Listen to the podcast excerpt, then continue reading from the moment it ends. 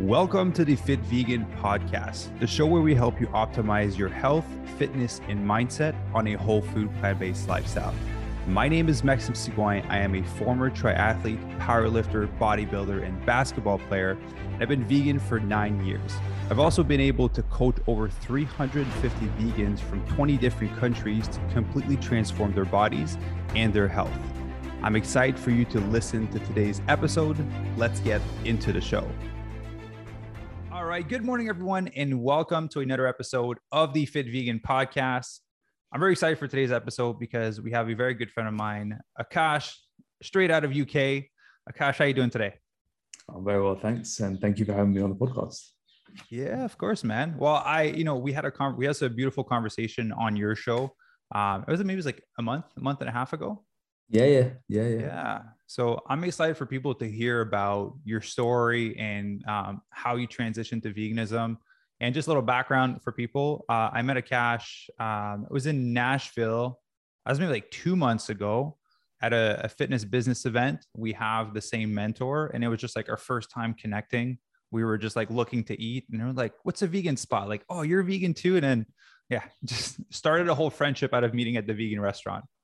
And the same the place I went to, I probably about five times in four days. Oh, that's that's the only place we were eating. The whole time. Yeah. what what is it called? Is it? I think it was Copper Copper Branch. Yeah, that's the crazy thing. I can't even remember what it was called. Yeah, I think I I've only heard of it before because it's in Quebec, Canada, where I'm from. Um, okay. But this is the only place I've ever found it in the states. Uh, but yeah, we just it was really good food. Absolutely. Yeah. I mean, the, the the the fun my fond memory of that place and uh, the vegans listening would appreciate this is obviously the event we were at. They their vegan options for lunch was was pretty much just vegetables, right? Yeah. So you know, I was very, I was very much like, I need some protein for this meal. So I hopped outside whilst my wife was eating. I went to the place and I said, that I'm at this event and they're literally just serving vegetables. I need some protein. And they were a bit more of a protein conscious place. And they said, Look, um, I said, What did you have? And they gave me a bunch of tempeh, tofu, shiitake mushrooms, and one other thing. And uh, I said, Oh, okay, great. I said, "How much is it?" He said, "No, guys, this this is on the house for uh, on us. You know, we yeah. we feel you're paid." I was like, you know what, this is that, that's really cool. I mean, they had me back there twice a day for the next four days, so they made their monies back. But uh, yeah, it was a good move on there. Cool. Yeah, yeah, they gave a lot of value up front, and uh, the reciprocity came back. So yeah, that was cool. Yeah, beautiful, and that's where uh, that's where I like connected UI and, and Chutney and Fritz. Um, yeah. the whole vegan, the whole vegan crew was there. Absolutely. Yeah. Good man. Well, I just want to do a little intro for people that that don't know you, that are not familiar with your work. Um, like I was just looking at your bio and doing a bit more research before coming in. Right, man. You've helped 2,880 plus people transform. I know when we talk, you've been in the fitness space for for a very long time. We're going to dive into that today. You're an Amazon best-selling author. Your book is Transform Your Body, Transform Your Life, and you're the founder of RNT Fitness. Do you mind kind of sharing a little bit more as to like what is RNT fitness and like a little bit more of your background as to like what got you in the fitness space? Yeah, sure. So growing up, um, I always wanted to follow my father's footsteps in becoming a lawyer. And uh, up till the age of 17, everything I did was geared towards uh, following that path. So all my work experience, all the subjects I took at school, everything was like, I'm going to follow my father's footsteps. Mm-hmm. then uh, one of my best friends, he'd been going to the gym at school and he dragged me into the school gym and said, look, it's going to help you get girls. And I thought, as a skinny fat kid with moves in a pot belly, I needed every advantage I had.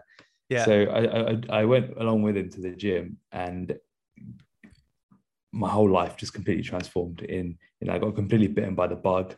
My body transformed, and I developed a level of focus, control, and confidence I didn't think was possible. And over the over that summer, I I spent time at the, the firm that my dad is working at. I started thinking, this this this this can't be where I'm going to be in the future. And I was in a careers class, writing meant to be writing my personal statement for for a law degree. And I was next to my friend, the same friend who took me to the gym, and I was reading instead a nutrition article. And he said to me, dude, why don't you just do something in this space? And I thought, well, there's nothing really in it. This is 2008, 2009. Yeah. And anyway, I did some research and found something called sport and exercise science. And I thought, this, this is exactly that what I want to do. Uh, so I went home, pretty much changed my mind overnight, and I still don't know how that that whole thought process happened. But uh, changed my mind overnight. Told my parents, and the first response I got was, "How are you going to pay the bills?" Yeah, you know, coming from a South Asian background, uh, there's only really three things you're you're destined to do: medicine, law, finance. And if you're not doing one of those three, you're really yeah. considered a bit of an art class. So um, I just said to them, look, I'm going to make it work. I had no idea what the game plan was. And then I went to university, um, studied sport and science. I started helping my friends for free, started experimenting, uh, spending all my free time learning and obsessing over health and fitness. And then as I left university, I worked as a personal trainer in the city of London. So I was working with all the execs, the bankers, the lawyers, etc. And then it got to around 2016, and I started seeing a lot of my colleagues around me starting to have children.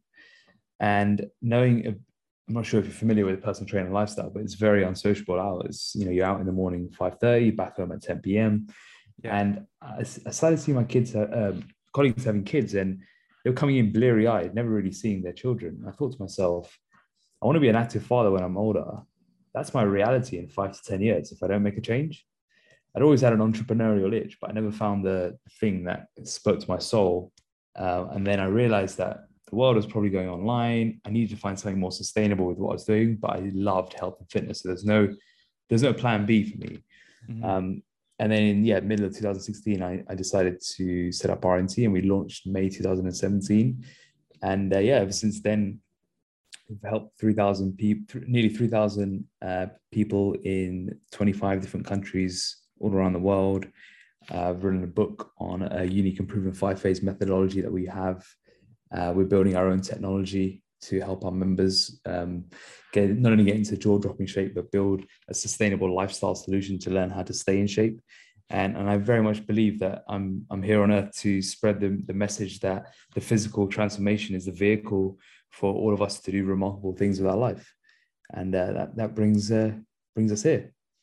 Yeah, well, that's beautiful. I you do have a cool platform because I do see you working on it and talking about it often. I was like, ah, I need to build my own platform. you, have an amazing platform, and I agree with you. The the fitness is definitely the the first step to you developing the the level of discipline that's required for you to have success in other areas of your life right and i think like you mentioned like you notice that for yourself too absolutely i think fitness teaches you so much uh, around business career high performance overall that a few other things can do whether it's discipline whether it's consistency whether it's commitment i think it's a 20 you, what you can't do with physical fitness and transformations you can't cheat it mm-hmm. and I, I talk often that the area that mindfulness and personal development is missing is that tangible action taking yeah. You know, you can hype yourself up and, and do all this personal development, but if you're still going home and stuffing yourself with with food at night, you're not really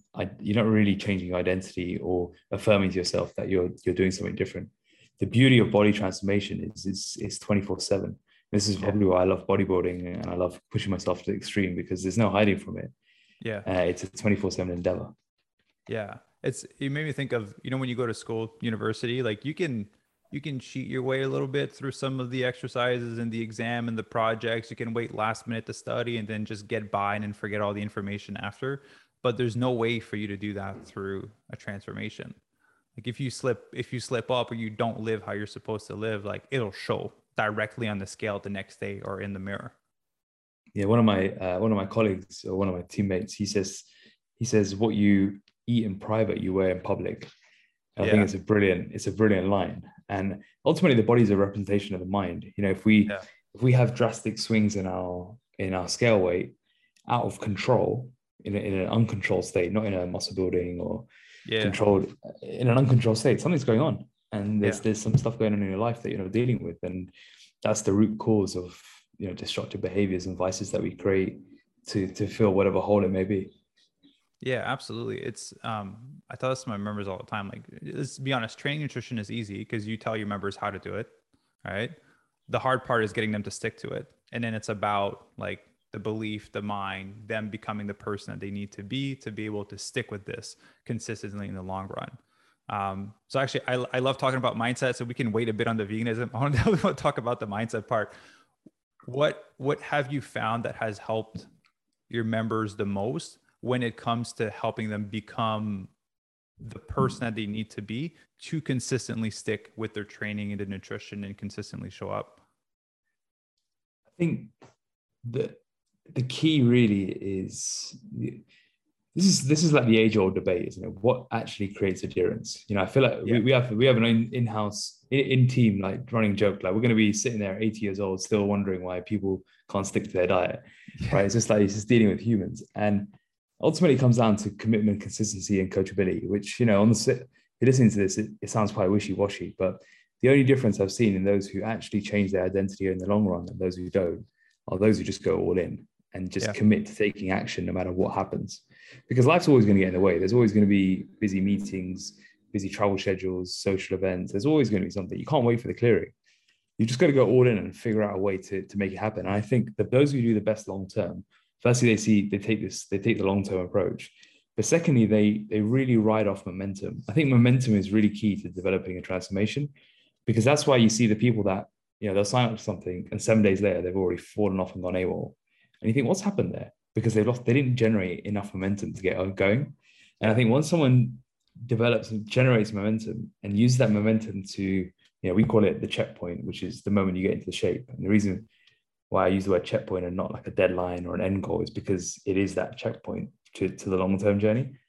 If you get enough momentum to get there and you have the long term education and mindset to then take it forward thereafter, where you consolidate your gains and invest in your sort of version 2.0, then mm. you can go all the way.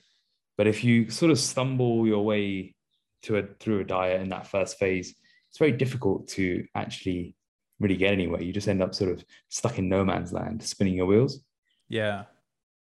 Yeah, there, there's a big like I'm gonna try it for a month and see how it goes, and if it doesn't work, if I don't have what I want, if you don't get to that checkpoint in a month, then it, this is not the way for me to do it. Yeah. Right? There's never enough long-term like adherence for it to actually make a significant difference. Yeah, which is why you, you, you want to see results almost immediately to develop that momentum, but then you need a longer term approach to be able to see it through all the way.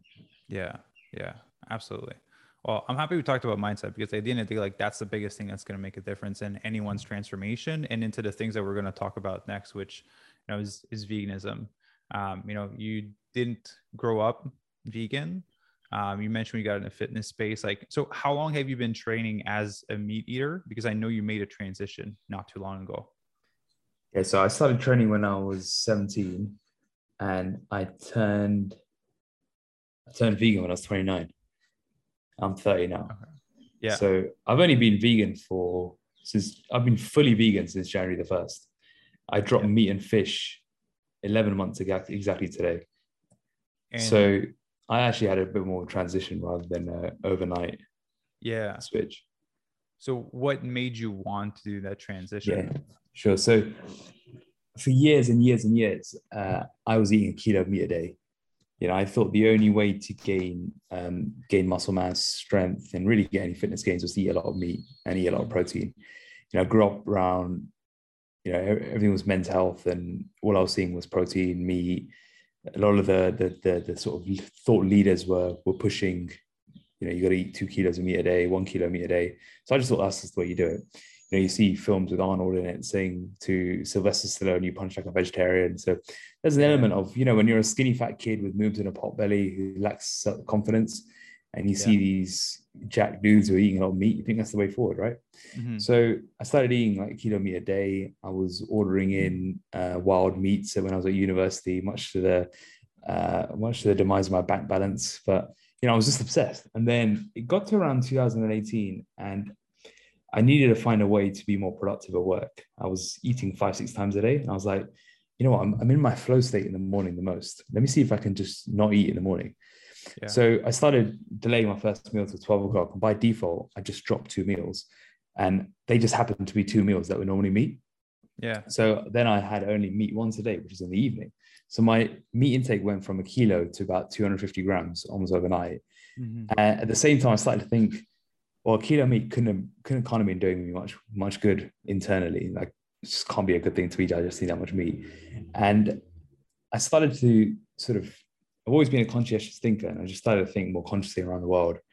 And I thought to myself, like, I had these passing moments of like, you know, when you start connecting to the universe and you start thinking, you know, we're all one, and the soul and the, spirits and and all of this, and you just start thinking, ah, I don't know if meat and fish is the right thing to do. So I started questioning my morals around it. but I never really acted on it mainly because I was concerned about my fitness gains. You know, yeah.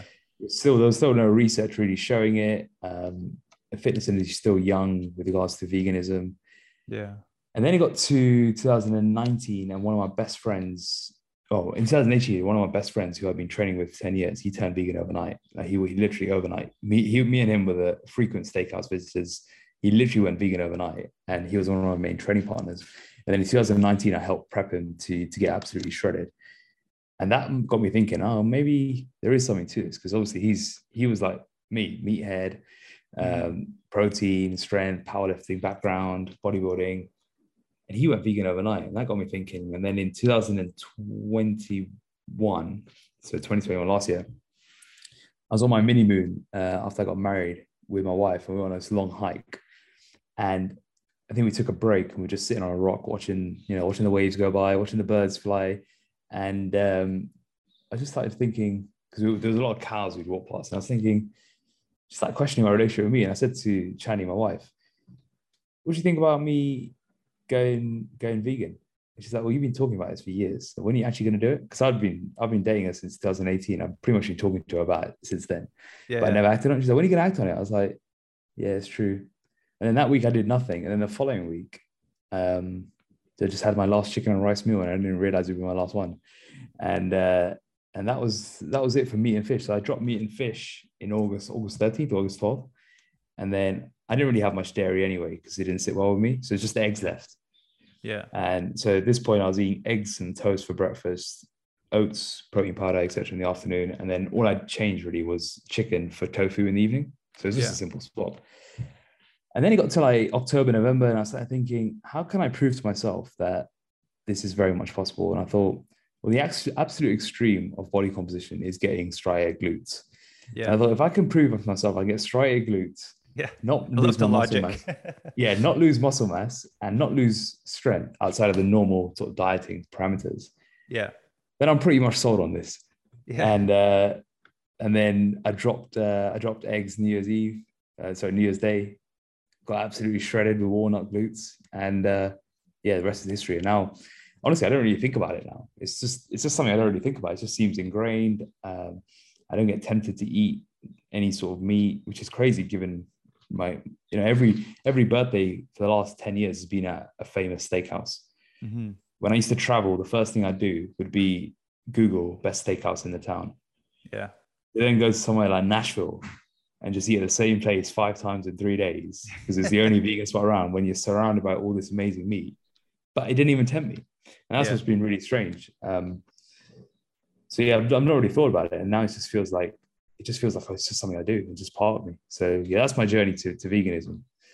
That's interesting. So it was more like a, it just naturally happened. There was no necessarily like, yes, you, your training partner went vegan. So that kind of like what watered the seed to kind of push yeah. you a bit more, but it was more of like a natural flow of you having these just making these small conscious decisions throughout time that led you to being vegan. There was no like documentary or big like uh, aha moments. But the funny thing is, I had not even watched a documentary until I went vegan. Yeah. So I remember when Cowspiracy came out, Seaspiracy came out, I just didn't want to watch it because I yeah. there was always the element of like ignorance is a bliss. Yeah. Because I, I knew what was going on, but I didn't want to face it. That was the yeah. big thing. So I didn't actually watch a documentary until probably this February March when I was just yeah dieting. You're curious, wondering what's you know, what's what, what was these documentaries everyone was watching, and then I was like, oh wow, okay. But it didn't even impact me. Like I watched it, I was like, okay, cool.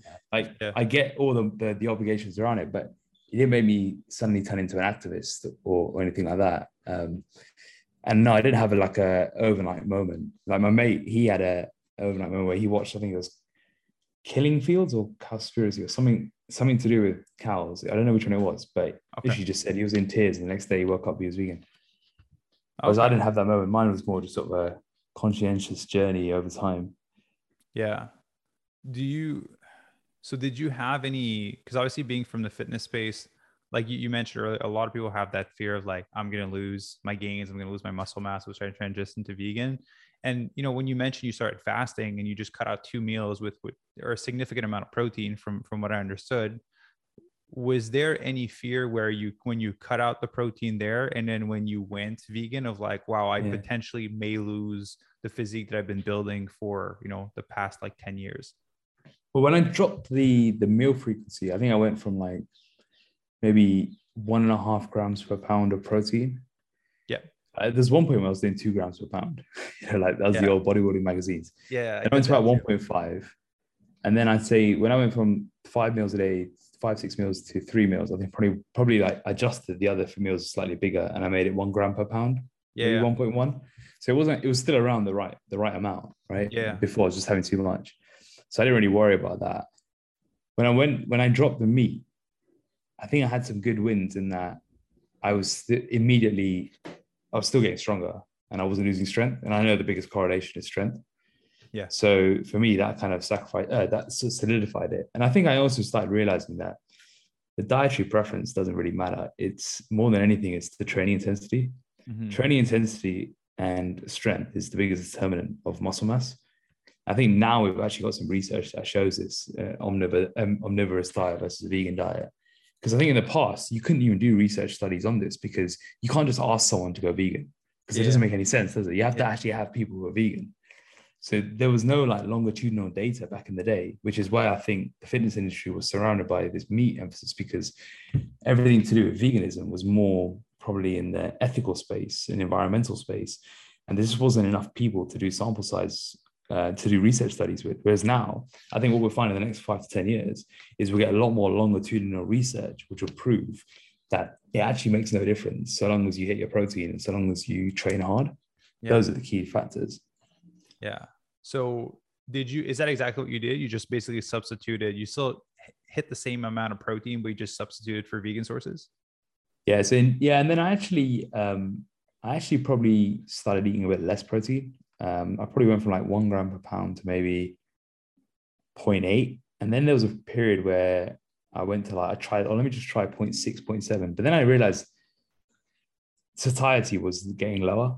Yeah. Um, so I just pushed it back up. And I actually prefer eating around probably 0.9 to a gram per pound, just from a satiety perspective. yeah. I like eating protein and um, it keeps me it keeps me full. If I if I drop it too low, I think I just feel hungrier in the evening. Yeah. Yeah. And so you mentioned you went, you substituted some of your meals that you had for tofu. So coming from the background, uh, because I come from the same background, skinny fat, had boobs and like a little belly, Yeah, but I was like yeah, really yeah. skinny when I wore a shirt.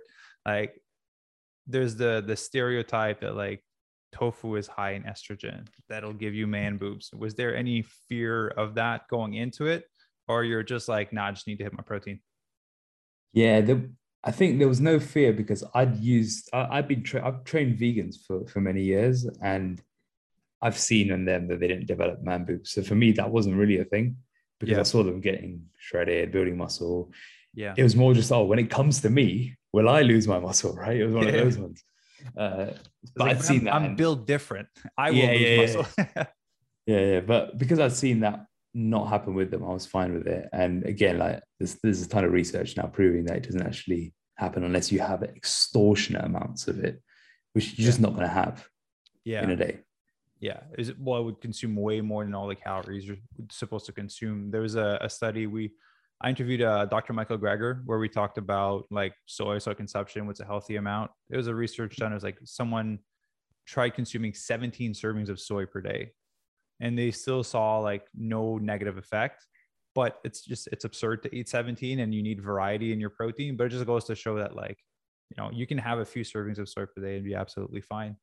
Um, so w- was there any struggles in terms of like because you basically slowly transitioned to vegan and then you're like i'm gonna go vegan and get shredded so you basically just got Yeah. into like a cut with it so Yeah, was yeah, there any struggles and um, benefits that you noticed from doing a cut as a vegan because this was your first one Yeah, so I've dieted before to the extreme, probably three times before this this year. Um, and by that I mean to bodybuilding standards. And I thought this year was the easiest diet I've ever done. Now, obviously, there's an element of experience involved, right? You know, each time you do it, you, it's easier. But I think there was one. There's a couple of factors which aren't related to veganism, but I think there's one that is, which would be the most pertinent for your listeners, and that's the satiety levels on a whole food plant based diet. Yeah.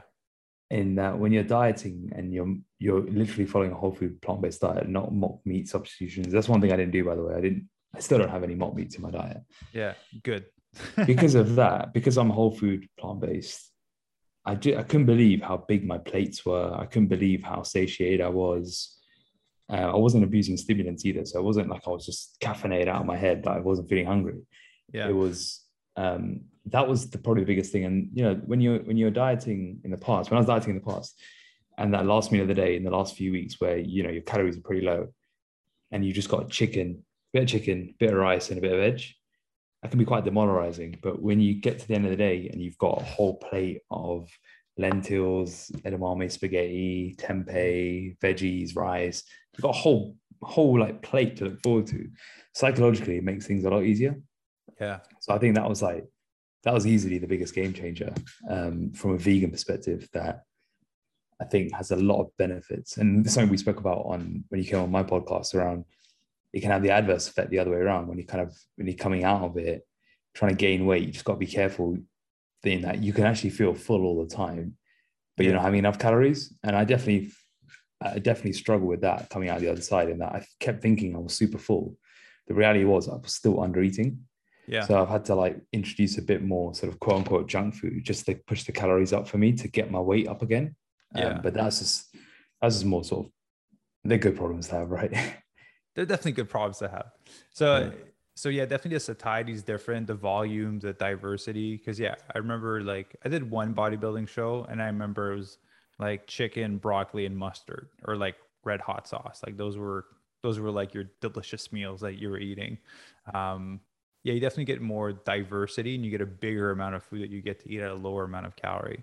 So, you know, I know you finished your cut like a while back. I think were you are you reverse dieting right now? Or are you done? I've come out of reverse dieting. Yeah, I'm just sort of in maintenance mode now. Okay. So Yeah. how was like you mentioned as you increase in reverse dieting, what what did your calories go from to like now? Yeah. So the, the lowest they got to was probably 1350 during the diet.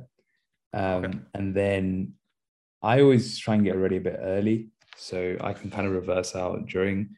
And coming out of like my peak, I was already on like two six, two seven. So, you know, I went straight up to like three, pretty much straight up, straight up to about 3000. The only thing is, when the, then I was straight into traveling. So the good news is I'd always kind of like done a bit of a mini reverse before, but we both know that when you're super shredded, your body can soak up a lot of calories. Yeah. So you can be on a lot of calories, but your body weight's still low. So you still feel like you don't feel good. Like when I met you, I was still shredded to the bone. Yeah. And you know, it's, while it, it might look good, it's I didn't feel good. Um, Yeah. so traveling has been like the it was a it was a test that I did a couple weeks in America and then a couple weeks, you know, five weeks in Bali. The good news is Bali is so plant-based friendly. And if you ever get the chance to go to Bali, you're gonna love it because it's just so easy to eat vegan. Yeah. If we're in somewhere like Nashville for five weeks, wouldn't have been wouldn't have been the best experience. Um, and that was probably if you ask about struggles, that would probably be like my biggest sort of fear was more than the muscle mass. It was more around how will it be when I travel around Europe, um, which is not always the most vegan friendly, or um, socializing and these Yeah. sorts of things. And then I thought to myself, well, the thing I always tell myself is, is my is my convenience worth uh, bigger than more important than the the reason why I'm doing this, Mhm. right? And that sort of keeps me in check. But I've also learned in the last few months that there's certain navigations you have to take. Like for example, if you're socialized, if you're going out to eat, and it's not your choice of restaurant, you're probably not going to get much of a protein option if it's not a vegan friendly restaurant. So you just got to be okay with the fact that you might just be eating vegetables in a risotto. Yeah. risotto seems to be the popular thing. So you just have your protein before or after. But if it is in my control, which I try and make it most of the time, then there's so many good places now that you can eat, um, which Yeah. which definitely makes life easier. But I'd say outside of education, which luckily I have a good foundation of education, which probably helps. Um, the other thing is just a bit of planning needs to be done, just planning ahead of time. Like I use an app called Happy Cow. I don't know if you've come across that. Yeah. Yeah. Yeah, I've chatted with so them use- a few times. Oh, have you? Yeah, yeah. I use that for um, when I'm traveling. Yeah. That's, that's been really useful. Yeah, it's it's a great app. There's um I'm working on a little something with them. Uh because they're like I think they're like based out of here, out of LA. oh, Um, cool. But yeah, definitely really useful app. When we went to Nashville, that's how I found that restaurant. When we Yeah, were yeah, in the convention center, I was like vegan, and then this one showed up, and then we all just ended up there. Yeah, it's exactly what we did as well. Yeah.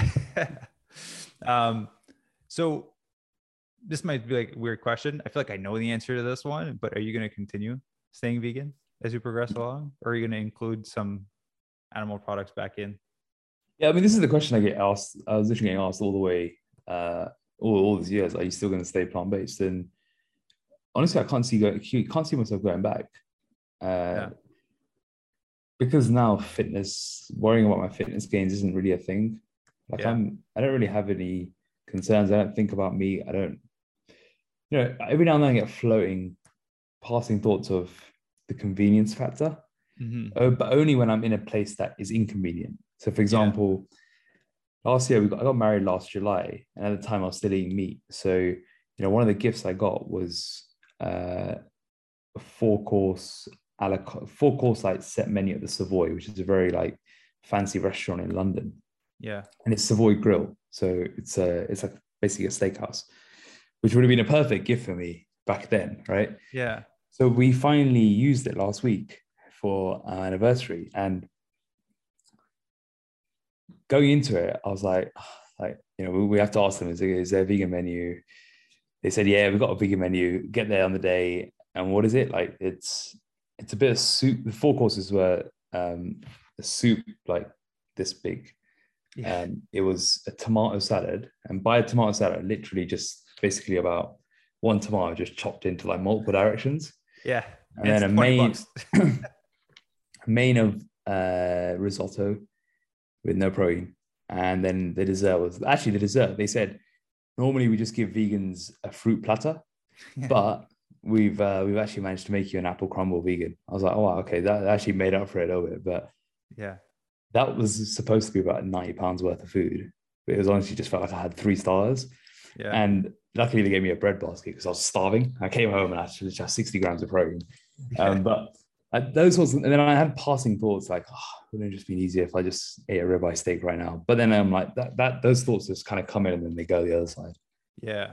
Yeah. Oh, well, you know, it's it's normal for some people like as you like in the early stages of it. And like you mentioned at the beginning, you don't even think about how you structure your meal of like how hard this is going to be when you eat. Like it seems more like just a natural thing for you at this point. Um, Yeah. which is great because for some people it takes a few years before they get there, before it kind of becomes like a natural thing for them to be like, well, when you open your fridge, it's very easy for you to put something together as a vegan. Yeah. And that takes a while for people to get there. Well, my meals are amazing. This is the other thing. It's like it probably helps that all my meals are amazing. So I have tofu scramble, avocado, and sourdough toast every day for breakfast, Yeah. which before was eggs, sourdough, and avocado. And Yeah. I discovered tofu scramble, which basically tastes like scrambled eggs. Yeah. So I have that. And then my afternoon meal is the same as it always was, even when I was eating meat. So there's no change there. I've never had whey protein really because it didn't really agree with me. So I've always used vegan protein powders. Yeah. So from that perspective, protein powder, oats, uh, fruit, etc. It's the same meal. Yeah. And then the only difference has been in the evening, instead of having sort of my standard chicken, rice, veg, I actually have a meal that's so much better now, which is tempeh, edamame spaghetti, 100 grams of lentils, 75 grams of rice. Like just so much food volume. yeah. Um, so my meals haven't like, they don't feel like they've changed that much. And that's probably helped a lot. Yeah. I, I think if I'd like come from a place where I was eating a normal sort of Western diet and then I transitioned to a vegan healthy diet, if that makes sense, that would have been probably difficult. But because the actual changes have not been that much, it's just been literally swapping eggs for tofu, swapping chicken for tempeh and lentils, and now actually more food volume. So for my home meals anyway, I'm pretty simple. I eat the same thing most days. Yeah. It's, it's actually it's actually worked out quite nicely. And if Chandy sometimes wants to experiment with different foods, Yeah. she's a great cook. So I just say, like, as long as it's protein and I'm happy to eat it. Yeah. I do the same thing with Ivy. We don't actually buy we don't actually buy meat or eggs now, which has been great. So Chandy's not vegan, but I would say she's like probably 90% plant-based. yeah. So she only really eats meat when we go to restaurants. And even then, she'll only have it if it's like like a place we were at last week and she'll have it then. Yeah. But I can't remember the last time I've seen chicken or eggs in my in my fridge, which is great. Yeah. It does it does make I don't know. It, it's nice to not see it in the fridge. yeah, but at the same time, I'm not I'm not fussed by it. If that makes sense. Like if it was there, I wouldn't be like, oh my god, I can't, I can't, I can't yeah. support that. If that makes sense. So yeah, I had to get used to that because Ivy eats yeah. fish, so we still have like fish in our freezer, and I haven't had animal products in my fridge for like over six years. So oh, it wow. took me a while to get used to it, but now, you know, I'm used to it. I, just the fact that China is 90% plant based, right? Like that's amazing. That's an amazing place to start versus her like going like, I'm just going to be a carnivore now, right? As yeah, you're yeah, going yeah. vegan. And, and the good thing is, like, for example, last uh, a couple of days ago, she got a takeaway from Honest Burger and she just got a plant based burger. Like, she didn't, she could have got the beef burgers, but she just got a plant based burger. She's like, actually, I actually don't mind. It tastes the same. Yeah. And the other thing is, I, what I didn't realize until I actually went vegan is that when we started dating in 2018, I was still eating crazy amounts of meat. And I, because of me, she started eating more meat mm-hmm. to make it, you know, the convenience. She actually was pretty much vegetarian. Yeah. Um, so that was interesting as well. Yeah. So you transitioned her to, to eating more meat at the start. I know. Um, so I, am curious because you mentioned you went whole food plant based to do your cut, right? And I feel like a lot of people that are transitioning will use some of those transitional tools like the fake meat and the fake chicken and all that what made you want to do it whole food plant based and not um, use some of those those transitional tools? Something about using all these transitional tools doesn't sit right with me mm-hmm. um, as, a, as a staple in a diet. I think it's great for like you know you're going out for a restaurant or one off yeah. meal every now and then. I just can't. Yeah, I just think ultimately it's just very highly processed food. Should it be a regular staple of your diet? I don't know. Yeah just that's just my thoughts. Like I don't have any sort of hard evidence for it. It's more just to me that kind of defeats the purpose. I'd rather just experience the full benefits of a plant-based diet properly. And yeah. ultimately then like the, the other reason was because I thought from a satiety perspective, I may as well take advantage of this yeah. rather than just having a slab of processed mock chicken. That's like versus, really high in calories too for a small exactly. portion. And it was also really expensive as well. Yeah. That yeah. actually, like genuinely, like when it's like you need the amount of protein you need, like it's going to spend like six, seven pound a day on just yeah. one meal. Yeah. One pound a meal. Yeah. Yeah. Well, that makes me happy because I'm, I'm 100% whole food plant based. So I do like, I'm happy that you did it that way because it definitely got the the full experience of what it's like to actually like thrive, have the energy, have your gut health be optimized, like all the benefits that come from it. The interesting thing is, I wouldn't say because the other question I get asked is like, you know, do you feel more energetic? has your performance changed? And in all honesty, I've not really noticed any difference in anything like that. I think the only yeah. difference is I'm just not eating meat. Yeah. And for me, ethic, ethically, I've solved that dilemma in my head. Yeah. So yeah. that's been. Well, well, one of the things is like you're already a really fit and healthy yeah. individual before. And, and so I was eating predominantly plant based. Yeah.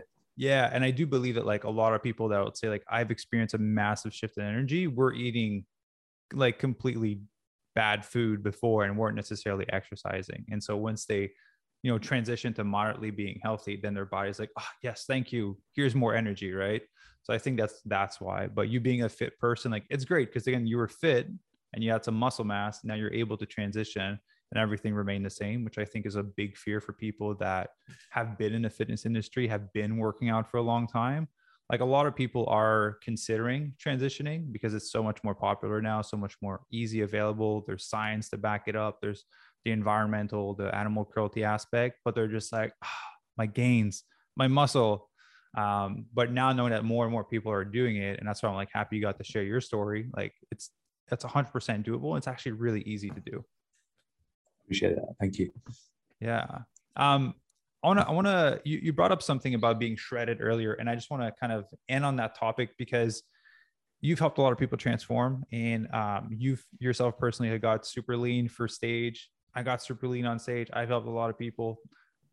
There's one thing that people don't think will happen. They think that once they get shredded or really lean, that it'll solve everything. That life will just be like, all right, it's kind of like the, oh, when I get there, things will be. So yeah.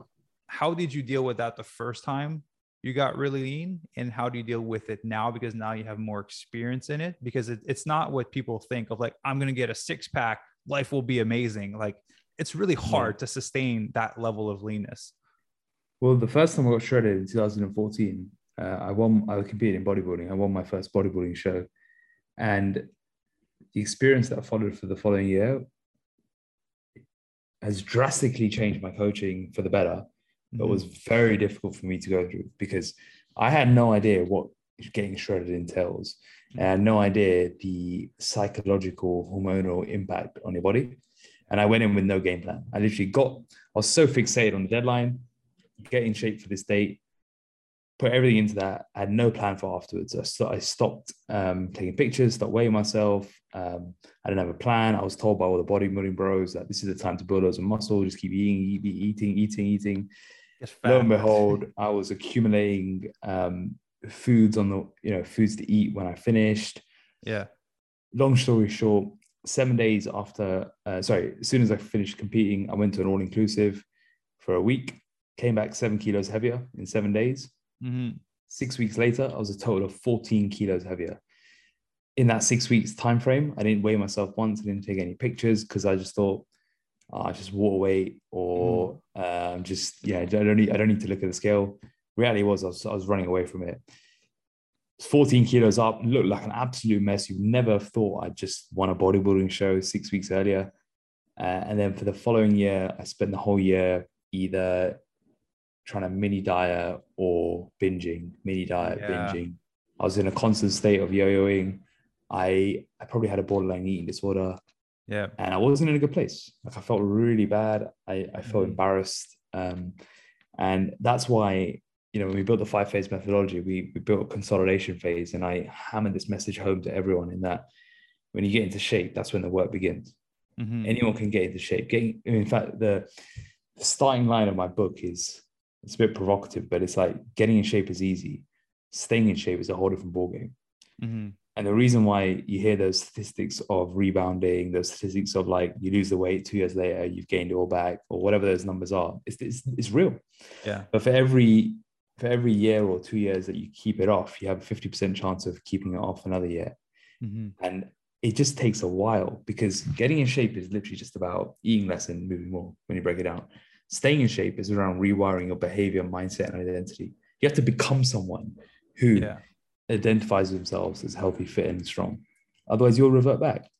Yeah. Because when you haven't got a goal or deadline in mind, it's difficult, right? It- you can be at a social event and think, "Ah, screw it, I've got, I'm not, I'm not dieting. Just eat everything." yeah. Or yeah, you're sitting on the sofa, you're bored, you've had a hard day at work. Yeah, I don't want to get the Ben and Jerry's out.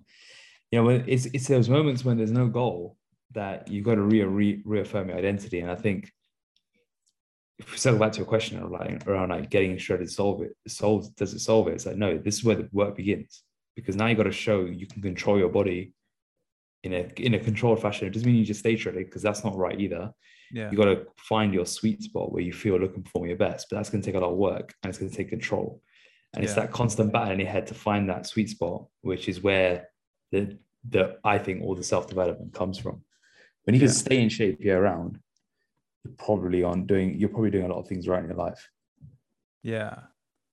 Well, I'm, I'm happy you that because I, uh, I mean, I went through the same journey you did. I put on, was it 23 kgs in a month after my show? 23 kilos Yeah. In a month after I got, I went from like having veins in my abs to having like boobs and being chunky. And then it took me a year of like mini diets, binge eating for a long time to like finally get back to like a healthy mental space to like, okay, I'm just going to do this right, you know? And honestly, I I've shared this before, but I think it's a I would see it a bit as a curse to have been that shredded because the thing is it now becomes your point of comparison of if you consider yourself lean enough because you always have this image of your head of like that's lean and that's so unhealthy to have that as a point of reference. Yeah, I totally agree with that. And that's one of the difficult things about even when you come out of a diet properly and you have to gain weight, like I've been gaining weight um, in a controlled way to get my energy back to normal, my libido back to normal, etc. Yeah. But it's weird in that, you know, every kilo you gain, or every couple of pounds you gain, you're like, oh, I feel like, I feel like I'm gaining too much body fat, or like, Mm. you know, why am I, why have I got this back again? The reality is, you're still, I'm still lean, but my point Yeah. of reference is lines of my ass, not Yeah. Yeah, just, exactly. just not just a healthy outline of abs that you might see. Yeah. Uh, that's and and that does play on your mind, and it's difficult. I think you just need a bit more time to come out of it the other side. Yeah, it's you know, and and that's why like I know you do reverse dieting also. We do reverse dieting for our members, and I'm reverse dieting now. I'm like five, six hundred calories up from when I was at my my lowest point, and you know, I think you have to go through a few transformations to kind of get to the mental place of like, okay, like I'm putting on like a bit more body fat than what I'm used than what I like expect to be at. But there's such a difference. Like, man, I don't know for you. When I when I did my cut, I would much rather eat um, a freaking rice cake with mustard on it than have sex. Like that's how yeah, that's yeah, how much your libido's gone. Um, and yeah, you have no energy. Your sleep's terrible. Your body's aching. Um, yeah, it's not a, it's not a great place to be at. It looks. I don't know why it's considered. It looks good. Like it looks good on photos, but like overall, it's not a place that you want to stay at. No, that's all. Yeah, it's a lot better to just feel stronger, have a bit more body fat, but like have energy. Absolutely. When you talk about the trifecta of feel, look, and perform your best, mm-hmm. if you go to the extreme of look, you're probably sacrificing performance and feeling. Yeah. If you can take away a little bit of look and find where you're at your strongest, where you still set PRs in the gym, but you also feel very cognitively sharp, energetic, that's probably the look you want to hold year round. Yeah. Yeah. And which is a little bit more body fat than most people think they want to be at. Yeah. For me, it's probably like uh, probably about 10 to 15, probably 12 to 15% above absolutely shredded. Yeah. Yeah. That's like, uh, that's what I like. Like 12, 13% is just like body yeah, above, good. above my lowest weight. So if my lowest oh. weight is 70, probably like, probably about, yeah, probably about 10 to 10 to 10 to 15 percent above in terms of body weight, not body fat. Sorry. Oh, okay, okay. I thought you were talking about body fat. Yeah. No, no. So if my body, if my body, my lowest body weight's here, about 10 to 15 percent above. Yeah. Above that is probably where my sweet spot is. Yeah, yeah, and just um, yeah, and for the people listening, like, don't get shredded. it's just experience what it's like to be lean and be healthy. And I don't know if it's a I don't know if it's a good thing for people to experience it to know that it's not all that. But then the thing is, it becomes your point of reference for the future, which that's in and of itself is an unhealthy pattern. I personally do like the idea of. See, the reality is there's different levels of shredded as well. Yeah. So like, in fact, in my eyes, the only sh- shredded is lines on your ass. But everyone else, they're just getting beach lean. I think yeah. most people don't have any ambitions to do what I did. Yeah. But getting beach lean is great. You know, photo yeah. shoot lean is, is great. And I think you can, you'll push yourself to do things you didn't think were possible in order to get there. That's where the benefits come from. Yeah. So yeah, I think there's a different definition. Like, yeah, shredded is having striations on your butt cheeks. That's that's what striated is. Yeah. But beach lean, yeah, it's a that's maintainable. Yeah. Yeah. Good. Well, um, Akash, man, I want to say massive thank you for taking the time to jump on the podcast, man, sharing your story, your knowledge. Um, you know, I, I, know that it inspired a lot of people to, you know, hopefully transition to, to plant based. Um, I'm sure you're, you're, open to it. If people have any questions, I'm sure they can reach out to you also. I'll put all of Akash's link um, in the description and in the show notes if you're watching on uh, YouTube or on the podcast. Um, Akash, anything that you want to to share? Any last words of wisdom? No, thank you for thank you for um, having me on the podcast. I think you're, you're doing some amazing work with spreading the, the power of plant based eating. And uh, hopefully, if, if today's episode inspires someone to potentially transition, so I don't know if, if you've got some meat eaters listening. Hopefully, hopefully you do, just to help them transition. Yeah. um, but if you know if you're listening and you you haven't made the tra- transition to plant based diet, then hopefully my story can help uh, inspire that move. Yeah. And if you've recently transitioned, hopefully it can inspire you to to to know that your gains will still be coming. Yeah. Yeah. Amazing, man. Thank you very much for jumping on. Appreciate it. Thank you. Thank you for listening. If you enjoyed the episode and would like to support, please share it with others that would benefit from it. Share it on social media and be sure to leave a five star rating and review. You can also follow me on Instagram at Maxime underscore official and on YouTube at Fit Vegan. The links will also be in the show notes. I'll see you in the next episode.